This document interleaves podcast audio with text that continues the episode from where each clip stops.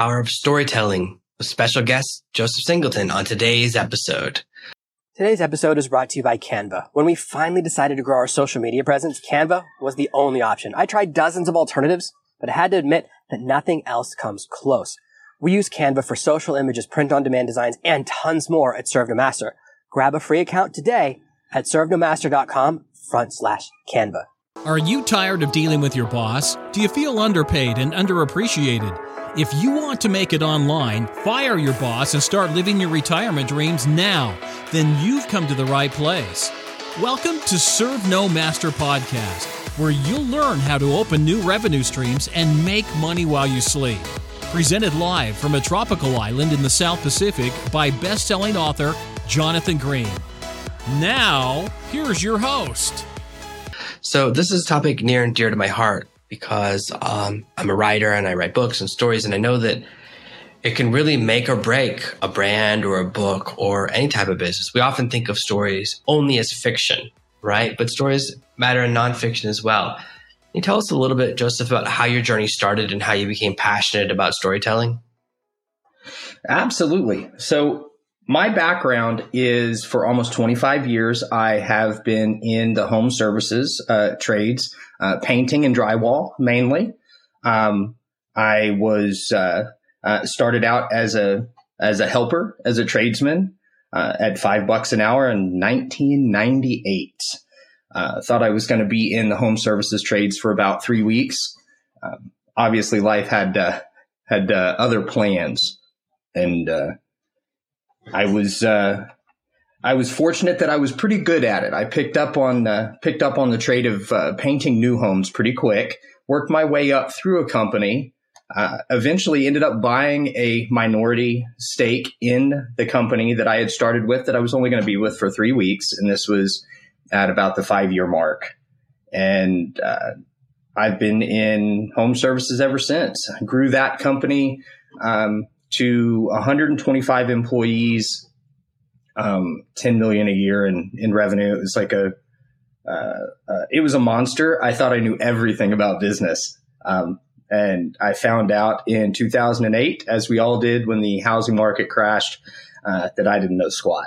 So that was, uh, that was nice and eye opening. But through all of that, I had spent a lot of time hiring marketers, uh, which is what I do now. I'm a digital marketer, uh, and I reside primarily in the same space that I've spent most of my career in.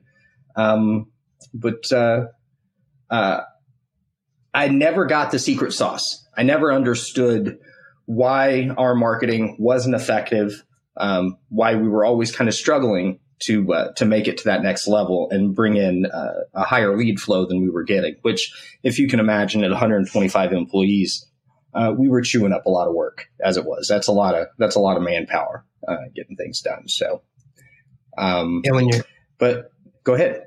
When you're running an operation that big, so much of your time just has to be spent making sure you have enough work for everyone, right? Yes, yeah, that's a that's a big struggle. Um, to we had, of course, um, built a reputation in the new home space. So builders knew about us because 06, 07, 08, we're in the Oklahoma City metro area and we painted 15% of all the new construction that was going on. So if you remember back before the housing bubble, if anybody's seen the big short, um, they were kind of giving houses away like candy and we were mopping up painting as many of those as we as we possibly could. It was a um, it was a nice time. It was a lot of fun, but really, I didn't uh, I didn't recognize the blind spots that I had, and one of those was having enough work for those 125 employees when new homes crashed. That was a big struggle that we had run into uh, because we didn't have a good website. We didn't have good multi-channel lead flow coming in. We relied only on that new home market. So when that market went away, all of a sudden we had all these people and no work. That was not a fun time. I think this is something that happens to a lot of traditional style businesses or businesses that existed more than 20 years ago is that the transition to the digital world is a huge effort and a lot of people they try and buy a website it doesn't work or they invest in different types of online marketing whether it's social media marketing or SEO marketing or ads, and they don't get the result they want. So they go, this internet thing's just not working. And sometimes it doesn't matter. Sometimes the business can has enough things happening that it can kind of keep going. It doesn't rely on that, especially business to business, right? If it hadn't been for the housing right. crisis, you guys would still be humming along. And sometimes mm-hmm. a big surprise happens. Like last two years, there have been some big surprises in the markets, but that's an how, understatement. You know, with what you've learned, do you think like it would have made a huge difference if the website thing, or if you just found a way to have like repainting of houses as part of your portfolio that would have helped to protect you from that problem? Uh, I think it's a combination of both. Actually, there goes my my bride so wandering sorry. past behind. Um, uh, I think it's definitely a combination of both. I think having that lead channel of a website and the, the digital aspect would have would have helped. Um, and if we had already been in that repaint space, that would have helped as well, uh, because we were all of our rocks were in the new home basket, and all we just weren't prepared for how quickly everything fell apart. Um, that is why I built a second paint contracting company uh, starting in 2018. And that company, we focused heavily on our digital presence and on residential and commercial repaint work because it was a little bit more um, insulated, I think is probably the best word. And uh, that uh, th- that helped us along to where we didn't end up in a crisis. I was actually able to sell that company to uh, to a, a, subcontractor that was ready to take that next step and have uh, have have their face and their company branded and out front rather than uh, just fulfilling the work. So it turned out to be a really big win-win. Uh, I actually kind of fell into my second paint contracting company completely by accident. Uh, had my little brother was working a job that um, he really um, he he really enjoyed, but he wasn't making much money at it, and it was causing him a lot of health problems. Uh, so at that time, I was running my digital marketing agency, uh, New Leaf Marketing, which since we've transitioned to a franchise model with Height. Um, but with New Leaf Marketing, we were uh, we were doing lead generation. We were owning the websites, uh, selling the leads, kind of like Angie does, or like uh, uh, HomeAdvisor, any of those companies. With the exception that we weren't selling them to multiple contractors, we would just have a exclusive deal with the local contractor to supply them leads and keep them in the work. Um, and one of those was a painting site. It was a, a, a residential repaint uh, painting website that was generating leads, and I hadn't found a painter to partner with yet.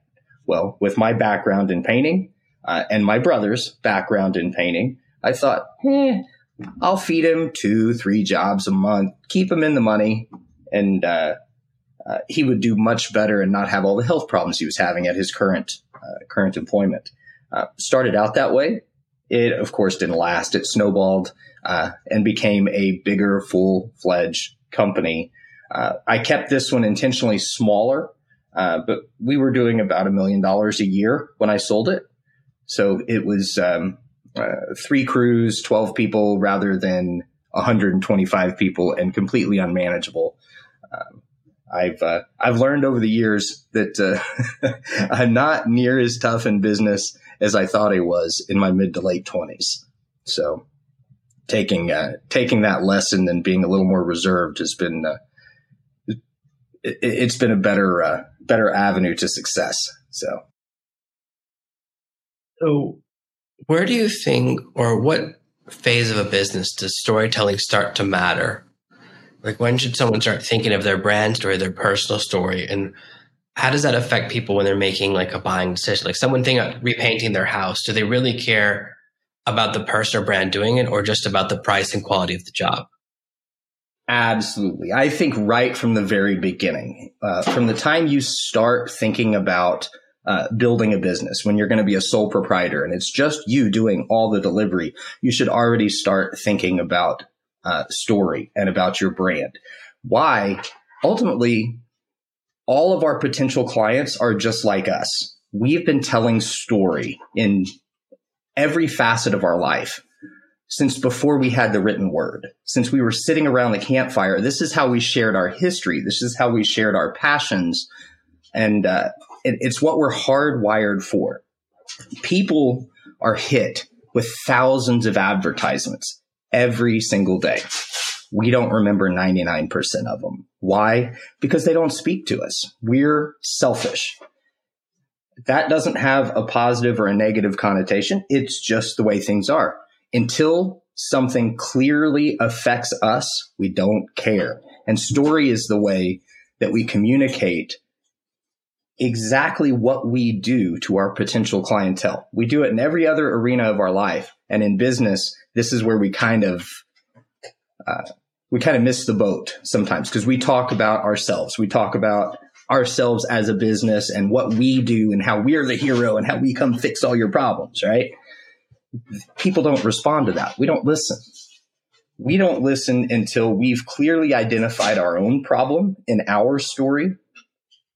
And then we've clearly identified how we become the hero in our own story when we bring along guides. So I'm I'm a big uh, Donald Miller fan, big StoryBrand fan, um, because it's it's one of the simplest way ways to explain this. But ultimately it's a it's a universal truth that when businesses, whether they're one person or 1,000 people, step out of their own way and start talking about their client, start talking about their client's problems and how their client's problems can be solved by bringing along a guide and that the client is the one who ultimately wins the day not you when you've collected their money and helped them along the way with whatever process it was they needed. They're the winner. They go about their day changed and better because they've interacted with your brand. And when we can get that story perfectly clear, uh, there's no stopping a brand. So, how does someone begin the process of developing their story? Well, the very first thing you've got to do is you've got to identify whose story you're telling. Who is your ident- who's your ideal client? How do you how do you flesh out that avatar? And that takes some time. That takes some thought and it takes some effort. Um, because first you have to you have to identify who they are. If you're uh, if you're selling fidget spinners, your ideal client is probably not a 55 year old guy um, that that snakes your drain for a living. You know it's it's probably somebody that's young. So you start down that process of identifying as much of the character traits as possible of your ideal client. Who would use your service? Who could most benefit from your service uh, service or product whatever it is that you sell? Um, once you've identified that ideal client you have to identify what is their problem not just what is their problem um, physically that you're going to solve if you sell fidget spinners and they fidget, well, you're going to give them something to do with their hands. Well, that's a physical problem you solve, right? But you also have to, in an ideal world, solve an emotional problem and a philosophical problem if you can. So, what emotional problem would a fidget spinner f- fill? Well, it would reduce anxiety, right? So, we start working through that process of who is your ideal client? What is their problem that you have the ability to solve? How do you come along as a guide and guide them to changing their situation, avoiding failure, and winning the day with a new outcome? And if we take that same process, we can apply it to every business. It doesn't matter if it's uh, uh, direct to consumer or if it's uh, software as a service or if it's uh, company to company. It doesn't matter because at the end of the day, you're always dealing with people, and and we're hardwired to uh, to gain understanding through story. So, where does this kind of fit into someone's process? If someone's just like starting their business out and they're just thinking, where do I place the story? Is just something that goes on the website or how, or something I put on the side of my van? How do I tell my story without it becoming a distraction or without it taking up, you know, because people spend a very short amount of time making buying decisions now. They're short attention spans. Absolutely. So, so the first place to start is to develop your script. You want to develop your elevator pitch. Uh, from your elevator pitch, you're going to develop basically a one liner. This is the thing you're going to slap on your business cards. You're going to slap it on the side of your van. Uh, and the way that you do that, sit down, and I'm old school. So you're going to sit down with a notebook. Uh, you can use digital if you want, but I'm a pen and paper guy when it comes to stuff like this. And first, I'm going to start to describe my ideal client. And then I'm going to describe their problems and my product or service, how that guides them into solving their problem and changing their, their outcome for the better and avoiding failure. I'm going to whittle that story down until it's under 60 seconds. This is something that you want to learn right from the beginning of your business and get down into your core. Because once you've got it, as you bring on more people and you expand your business, you're going to share this same pitch with them. So it's going to, it's going to start to build that culture within your company. But even when it's just you by yourself, by clearly identifying that you no longer are the type of home services contractor that takes on every job that doesn't quite fit your, your business model you're no longer uh, racing to the bottom because price becomes incidental when you've become clear about what your story is. Once you've developed that 60 second pitch, we're gonna we're gonna say with uh, with the paint the last painting company that I just sold, and I'm not going to mention the name because I don't want to uh, I don't have permission from the buyer to do so. Um, but the tagline that we ended up developing was paint jobs that make your neighbor jealous. Because we identified at its most basic, people wanted a beautiful home. We took that and slapped it on the side of everything because then it clearly told everybody in like one second, what do we do? Why do we do it? And how are you better on the other side? So we took our 60 second elevator pitch and just whittled that all the way down to that philosophical problem that we solved, which is keeping up with the Joneses. That's pretty important with something really aesthetic like painting. Um, the the way that you use this is once you've once you've developed your one liner, you've whittled down your story to one to three very short sentences then it's dis- it's kind of distilled your message so that you can slap it on everything and keep pointing the same direction. You don't start chasing uh, chase uh, chasing avenues that don't make a lot of sense. We make a we make a mistake as a business owner. This I've been to a lot of networking events and things like that, and we try to come up with something that's new and fresh every single time we talk about our business. And all we end up doing is muddying the waters when we when we do that. So, did you notice a significant change either in sales or customer communication when you put that new painting message out there? I found two things. One, I found it was less about price when I would bid projects against other painters.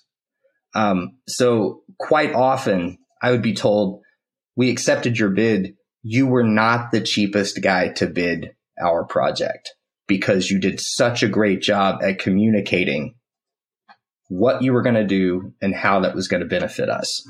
So that was my number one was in in home services if you're not careful it's a race to the bottom if you've ever gone bidding against three four five six other companies uh, you can end up taking on clientele where price is their only issue and that's a that's not a that's not a fun place to do business. You can go broke sitting at home. So you want to take on clientele that are going to pay enough money to uh, to to keep your doors open and keep your business expanding and healthy, so that you can continue to repeat that. Right. So that was my number one was that my close rate improved when I got my story straight because people knew what I did uh, and who I did it for. Or what my company did because by this by this point I'm not painting anymore. I've I've gotten past that. My shoulders and my back are not going to do that for for a career. But uh, increased close rate and increased bottom line, increased profitability. So um, that's kind of what we're all about in business, right? Is is uh, making the most out of our business. So, if someone wants to learn more about this process you're teaching, about how they can start building their own story, where can they find you online and for more information from you? Uh, the best place to go is to go to heightdigital.com forward slash Norman. Uh, you'll find some calendar links there. Uh, set a uh, set an appointment for a 30 minute calendar, uh, 30 minute Zoom meeting with me uh, or with a member of my team. Um, we'll we'll email back and forth with a little pre qualifying questions, and then uh, we'd love to have a chat with anybody about it. This is something we can just riff on forever because we found it so vital in a business that if you can't get your story straight, nothing else you're you're doing is going to be quite as effective. Okay, great. Thank you so much for giving us your time. Make sure to put the link in the show notes. I know people are going to find this really useful. Thank you so much for being here and giving us your time. All right. Thank you. Thanks for having me. Thank you for listening to the Serve Master podcast. Get a free copy of my bestseller, Fire Your Boss, right now on Amazon. Go to servermaster.com forward slash get fire or just search Fire Your Boss on Amazon. Thank you for listening to this week's episode of the Serve No Master podcast. Make sure you subscribe so you never miss another episode. We'll be back next week with more tips and tactics on how to escape the rat race please take a moment to leave a review at servenomaster.com forward slash iTunes. It helps the show grow, and more listeners means more content for you. Thanks again, and we'll see you next week.